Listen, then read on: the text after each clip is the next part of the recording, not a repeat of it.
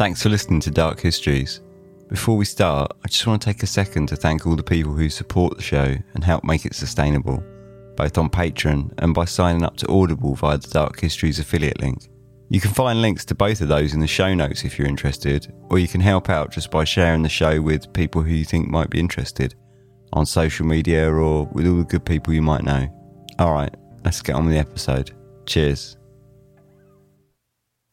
In 1948, a man of around 45 years of age was found dead on Somerton Beach on the outskirts of Adelaide, Australia. Sitting up as if staring out to sea, he was a man that until this day has no name and no cause of death. In 2013, new layers of intrigue were added, spurring renewed interest in the case, but the story of the Somerton man still remains a mystery.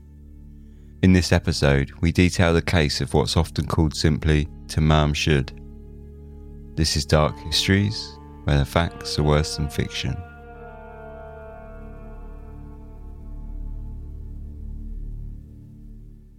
Hello and welcome, season one, episode five. I'm Ben, and this is Dark Histories. Today, we're going to be having a look at the Somerton Man. This is a belter of a case, and one that is probably one of the original mysteries that got me kind of back into mysteries, I suppose, as an adult. I used to do a job as a care worker, and uh, I'd have a lot of downtime where I'd just be sitting around doing nothing, basically. And I'd just sort of get my phone out and read random internet, just trawling the internet basically. And I came across this case, and, and this is kind of, yes, it's kind of the, the case that got me back into mysteries as an adult. Because, you know, as a kid and teenager, I was all over it, but I suppose it had been a little while. So let's get straight into it. This is Tamam Shud, the Somerton Man mystery. On the morning of Tuesday, the 30th of November, a man arrived, presumably by train, in Adelaide train station. He bought a ticket to Henley Beach Station, one of only three tickets sold for that particular train that morning. At around 11am, he checked a brown suitcase into the cloakroom, and instead of taking the train he had a ticket for, he decided to catch a bus from opposite the station to St Leonard's in Somerton. At 7.15pm, John B. Lyons and his wife, Helen Lyons, were walking by the beach and they saw a man lying against the seawall, his feet crossed. He raised his arm before letting it fall limply. At 7:30 p.m., Gordon Strapps and Olive Neill, taking an evening walk along the beach, stop on a bench. Just below them, propped up against the seawall, they noticed a man, apparently asleep. They joked between themselves that perhaps he could be dead. The sun was setting and mosquitoes were in the air, and yet he showed no signs of movement for the 30 minutes that they were there. However, the pair conceded that it's more likely that he's just a drunk, and they decided not to investigate any further. The next day, on Wednesday, the 1st of December, at around 5.30am, Neil Daw and Horry Patching, two jockeys taking an early morning walk with their horse along the beach, noticed a man sitting down, propped up against the sea wall wearing an overcoat. They thought it strange that he was wearing an overcoat on such a nice morning, but they walked on by. At 6am, as they returned and passed the man, they decided to stop and check if he was okay. Far from okay, they in fact found that the man was dead. Jack Lyons and Arthur Lee arrived on the beach from an early morning swim and saw the jockeys standing by the body and went to check on the commotion. Unsure of what they should do, Jack Lyons told the jockeys to leave it to them, and they contacted the police. Lyons observed that the body was wearing dry clothes, with his mouth and eyes closed. There was no disturbance of sand and no debris or personal items around the body. His expression was as if he was sleeping, with normal clothing, light stubble, and his feet crossed. At 6:45 a.m., Constable John Moss arrived on the scene. He observed that the body was cold, damp, and stiff. He had an unsmoked cigarette behind his ear, his left arm down by his side, right arm palm upwards, slightly out from his side, and he had a smoked cigarette butt between his cheek and his lapel, presumably fallen from his mouth. Upon inspecting the pockets of the body, he found a bus ticket, the unused train ticket to Henley Beach, two combs, one made of plastic and one from aluminium. He also found a packet of juicy fruit chewing gum, a box of matches, and a pack of cigarettes containing cigarettes of a more expensive brand than the brand on the box.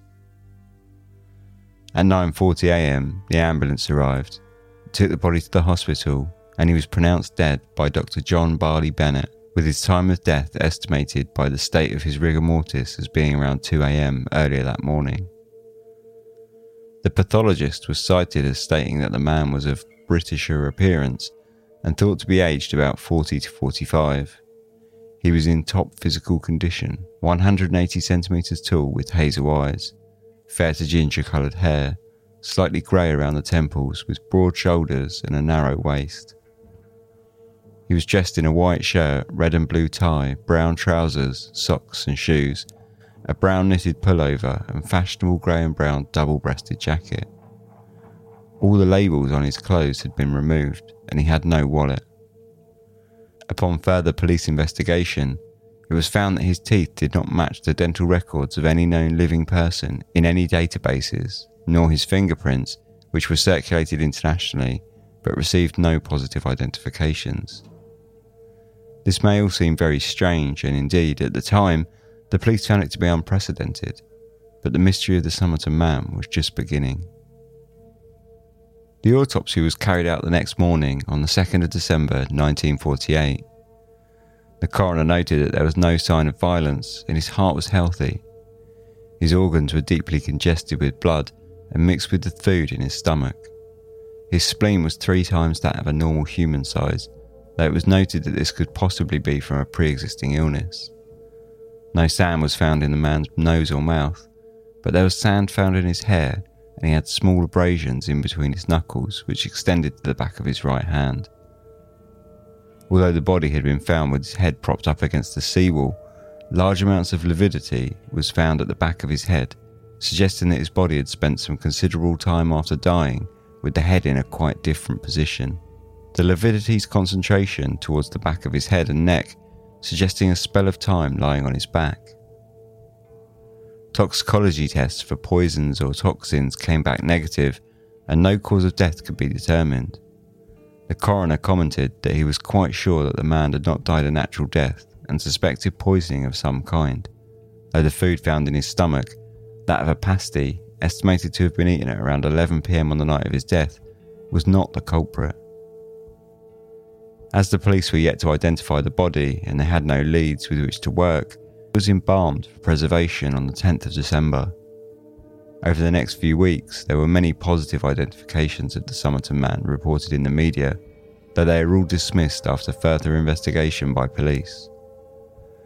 Hard facts go quiet on the Somerton man for a short time, but on the 14th of January, workers at Adelaide train station discovered the brown suitcase checked into the cloakroom on the morning of the man's death.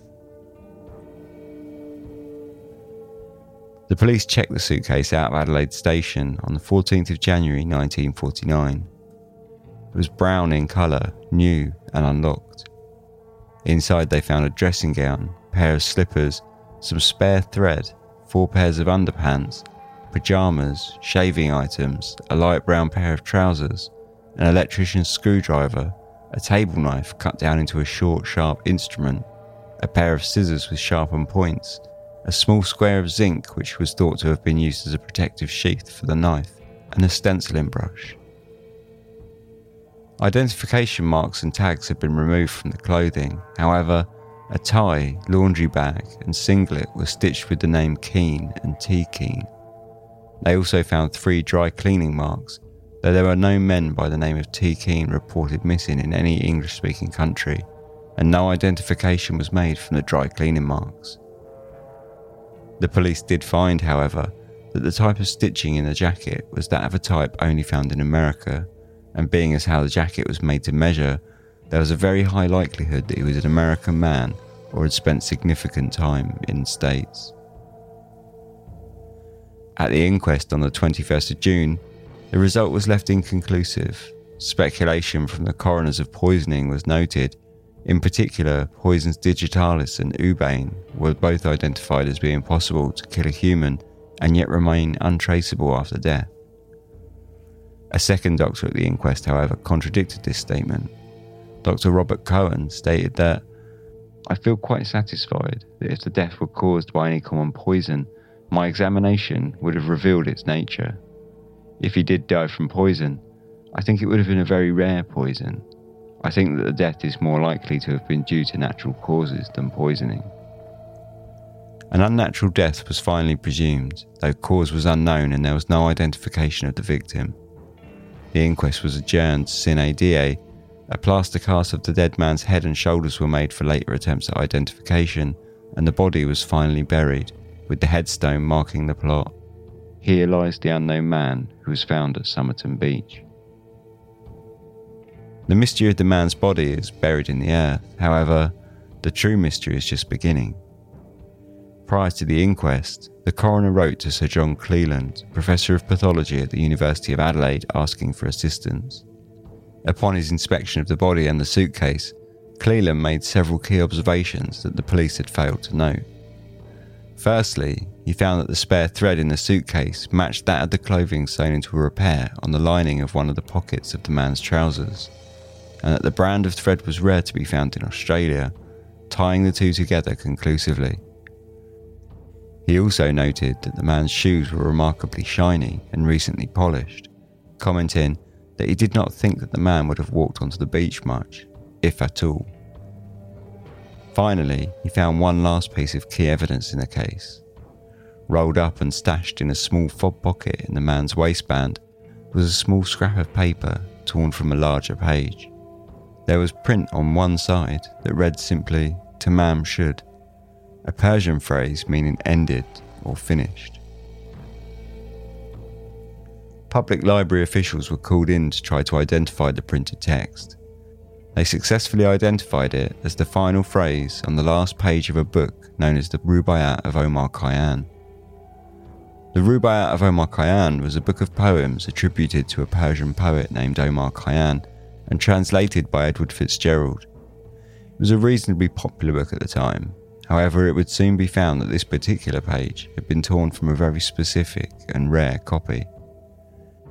A photograph of the scrap of paper was released to the press, and on the 22nd of July, a man went to the police with a copy of the Rubaiyat of Omar Khayyam, printed in Christchurch, New Zealand in 1941, that he had found in the footwell of his car. There is some uncertainty as to the exact date of the book was found, however, the man stated that he had left his car parked with the window open and found the book either on the day that the Somerton man's body was found or some weeks prior. Regardless of this precise date, the book he handed to the police had the back page missing, and after microscopic tests, was confirmed to be the same paper with the tears matching that of the small strip found in the dead man's pocket. On the back page were faint indentations of handwriting, along with two telephone numbers one of a bank, and one unlisted, which turned out to belong to a nurse named Jessica Thompson. Jessica Thompson just so happened to live only 400 metres from where the body of the Somerton man was found. Jessica Thompson was contacted and interviewed by police. She claimed that she did not know the man, nor had any idea as to why he would be in her neighbourhood on the night of his death. Thompson stated that she had once owned a copy of the Rubaiyat of Omar Khayyam, but given it away as a parting gift to a man named Alf Boxall, an army lieutenant serving during World War II. For a while, the police speculated that Alf may be the identity of the dead man. Alf Boxall, however, was alive and well, and he presented himself and his copy of the book to the police. This quickly shut down any further speculation. The police asked Jessica to see if she recognised the man from the plaster bust taken from the body prior to its burial. Upon seeing the bust, she was reported to have looked down at the floor, flustered, and as if she might faint, refusing to look at the bust again. Despite this behaviour, she nonetheless held tight to her story that she did not know or recognise the man. In later years after her death, interviews of Jessica's relatives, including her daughter Kate Thompson, were conducted. Kate told the interviewers that her mother had in fact known the identity of the man and that she had told her privately that she had lied to the police and that the man's identity was known to people on a level higher than the police. She also told of her mother's ability to speak Russian, though she refused to tell her daughter where or why she had learnt the language. The faint indentation of writing in the back of the copy of the Rubaiyat of Omar Khayyam is one of the more puzzling aspects. On the final page was written five lines of text in capital letters. The second line is struck out, and at first glance, the whole thing resembles a possible code. At the time, it was sent to both the Navy and Defence Departments. Neither were successful at deciphering any meaning, stating that there are insignificant symbols to provide a pattern. The symbols could be a complete substitute, code, or the meaningless response to a disturbed mind. It was not possible to provide a satisfactory answer. Modern analysis has been undertaken several times, and although still undecipherable, conclusions state that the letters are unlikely to be random, that the message is in English, and that it is likely that the Rubaiyat is a one time pad. However, they do not think it will be a straight substitution one time pad, leading to it being incredibly complex and needing an exact same copy of the book to decipher it. After 60 years, the original has been destroyed, along with the suitcase and much other evidence, and there are very few copies of the same book that have ever been found. The mystery of the Somerton Man is multifaceted, starting with the body the inconclusions about cause of death that are initially problematic. One doctor at the time was convinced of poisoning, whilst another was adamant that no poison was possible, and this was backed up by the fact that all toxicology results showed no sign of poisons. Items around or on the body are equally confusing. All identification marks, labels, and tags were removed from clothing. Many of the articles were common in America rather than Australia. The aluminium comb an item not made in Australia but common for American soldiers during the war, his jacket with the American style stitching, juicy fruit gum, and the thread which tied the man to the suitcase. All of these things point to a man who was not an Australian national, or at the very least, a man who had travelled extensively. Was his body dumped on the beach or did he die in situ? If he died there on the beach, what of the pooling of the blood in the back of his head and neck? And what about his shoes that were so clean that it was reported that he was unlikely to have been walking on the beach?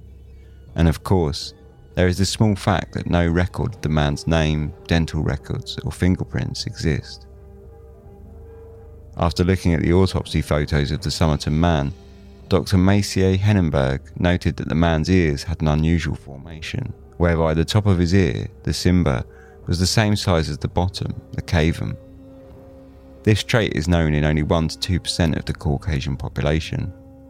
Derek Abbott, a professor at Adelaide University, later found that he also had hypodontia of both his lateral incisors. This was a rare genetic feature present in only 2% of the population. Derek Abbott obtained a photograph of Jessica Thompson's eldest son, which clearly showed that he had not only hypodontia, but also the same larger cymba of the ear as the Somerton man. The chance that this is a coincidence and that Jessica's eldest son was not the child of the Somerton man is estimated to be between 1 in 10 to 20 million. In 2011, a woman contacted Maciej Henneberg with an ID card issued by the United States to foreign seamen during World War II and that she had found in her father's possessions. The man on the ID card was named H.C. Reynolds, and the photograph had several matching characteristics with that of the Somerton man including a mole and the largest cymba of the ear. Henneberg stated that, in a forensic case, this would allow me to make the statement positively identifying the Somerton man. The card was issued to the man named H.C. Reynolds in 1918. He was 18 years old and his nationality was British. Despite his official form of identification, no records relating to an H.C. Reynolds has ever been found in British, American, nor Australian National Archives. So, just who was the Somerton man, and what relationship did he have with Jessica Thompson?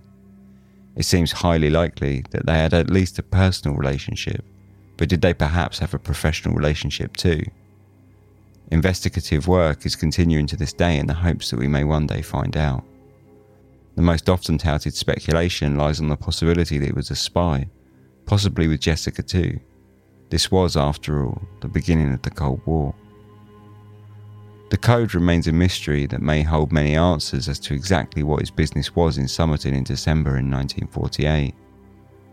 As for his death, that will always likely remain a mystery. It seems easy to point to poisoning as the likeliest answer, but if so, who, why, and how? Was he poisoned on the beach or killed elsewhere and dumped and posed by the seawall? The questions are many and the answers few making the Somerton Man one of the most intriguing cases in our dark history. It's a big one. I'm not quite sure how I managed to keep it so compact, actually. Obviously, I'm re recording these earlier episodes, so there has been some work on this case since, and uh, we can discuss some of those kind of newer revelations, I guess, after these short ads. Forbidden history, grisly ghosts, monstrous cryptids, and harrowing folklore dominate Japan's history and culture. Mysterious Japan is a bi weekly podcast presenting these spine chilling horror stories, urban legends, and unbelievable histories in a campfire story format. Many of these tales have never been presented in English before. Our journey takes place where dark history and supernatural folklore collide. Mysterious Japan is produced, written, and translated by recognized Japan expert Dr. Heath Having. Season 1 relates the unbelievable legends and ghost stories from the so called suicide forest. Listen to Mysterious Japan for free on Spotify, iHeartRadio, or wherever you listen to podcasts. Learn more at our website at themysteriousjapan.com and be transported by unbelievable stories where the lines between reality and folklore become blurred in the shadowlands of Japan. Once again, that's themysteriousjapan.com. Ads are a pain in the butt, right? So, do you want to know a good way to avoid listening to them? If you sign up to Dark History's Patreon, you get ad free versions of the show with early access to episodes, access to bonus content, stickers, exclusive discounts on the t shirt store, and all that other good stuff. You get content from me, you get videos. I give like little running commentary and behind the scenes of how I make the show. And by being a member, you're directly supporting the show you can sign up for as little as $1 per month, and you can help make Dark Histories the best it can be. For more information, check out our website at darkhistories.com or pop over to the Patreon at patreon.com forward slash dark histories. Right, enough of all that. Thanks for listening, and let's get back to the episode. So, the Somerton Man, it's a fantastic case and one that I think I hold kind of an unpopular view on now, in that I, sort of always believed that he was a spy, but that's an opinion, like a, that's a theory that seems to be sort of slipping by the wayside these days, and people sort of less and less guessing that and saying he's sort of not so much a spy. But I, I still think that he's a spy. I, I still buy that theory. I'm way too excited by the idea that he might have been some crazy Cold War spy. But there has been, I say, I'm recording all of these episodes um, because of obviously my hardware has improved. So I wanted to go back and re record them. And firstly, I'm amazed at how compact I kept the script. You know, if I'd have done this in sort of season three at some point, it probably would have been about, you know, three times as long. But secondly, there's obviously been sort of new things since since I wrote this that have come out about it because Derek Abbott, the professor from Adelaide University, is still kind of it's it's like an ongoing thing for him. He's actually married to a, uh, someone who's sort of involved with Jessica Thompson, I believe, granddaughter of Jessica Thompson, maybe, and he continues to dig into the case and try and crack it. The code's been tried to be cracked a few times since, and they've definitely found that it's in English at the very least, they know that it's a code and that it's in English. That's about all they've kind of managed to figure out on that front, which is absolutely frustrating as hell because that is a great part to the mystery that there's this code that's staring us in the face that no one can solve, but it's infuriating that no one's been able to solve it. The other thing is is obviously Derek Abbott is is constantly trying to get funding for um, exhumations and things like that so that he can get DNA analysis and and and things like that. And um, he's also they found things like um, patches of hair on the bust um, that they've been able to use for DNA analysis, or they think they can use for DNA analysis. DNA analysis, sorry. So there's that part to it as well. So it's it's. I don't think there's been any great revelations since I, I wrote this originally, but it's certainly a case that's constantly moving. I say constantly moving. It's constantly moving in slow motion. You could perhaps say that. It's it's always sort of being caught up by legislation and funding. So, but I do think it's one of those cases where eventually we'll probably find the answers if Derek Abbott continues to go at it like he like he has been, and I think he probably will. So, yeah, I do think we'll possibly maybe not the code, but we'll at least probably find out why the Somerton man or who the Somerton man was rather I think that's probably something that we will one day find out. As to the code, I'm not so sure about that. That's been tried to be cracked several times with the most modern kind of cloud computing sort of power behind it. It's still not been cracked. So the best they've kind of found was that it, it's uh, it's almost certainly in in English, and it is definitely a code, and it comes from a one-time pad. That's about all they found of that code. So I'm not sure if that will ever get cracked, but at least by knowing who he was, we might know a little more about why he was there. My personal theory, I've got a kind of little pet theory, is that he was a spy and so was Jessica Thompson, and he was they had some kind of relationship and he was visiting her as to why he would have got killed, who knows? But and how, who knows? Again, I, I think it probably was poisoning, but who knows? You know, it could have been something completely natural. It's a fantastic mystery. It really is. It's one of those ones that I think until we find the answers, it will just go forever because the amount of evidence we have is such a small amount that it's it's almost entirely speculation if you're going to try and devise a theory, and that's obviously it's not factual and it's it's not scientific, but it's a great deal of fun to kind of come up with a backstory for this man. I think eventually, like I say, I think we'll probably find out the answers. But otherwise, yeah, I think you know we'll leave that episode there. So thanks for listening. If you'd like to find us on social media, we're everywhere. Um, Twitter at Dark Histories, Instagram Dark underscore Histories. We have a Discord where you can come on and chat with each other. It's like a little community and that's really nice. You can find links to all of that at darkhistories.com.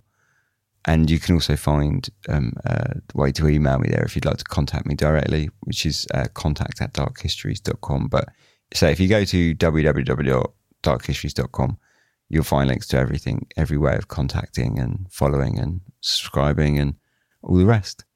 So, yeah, thanks for listening. It's been a pleasure. Sleep tight.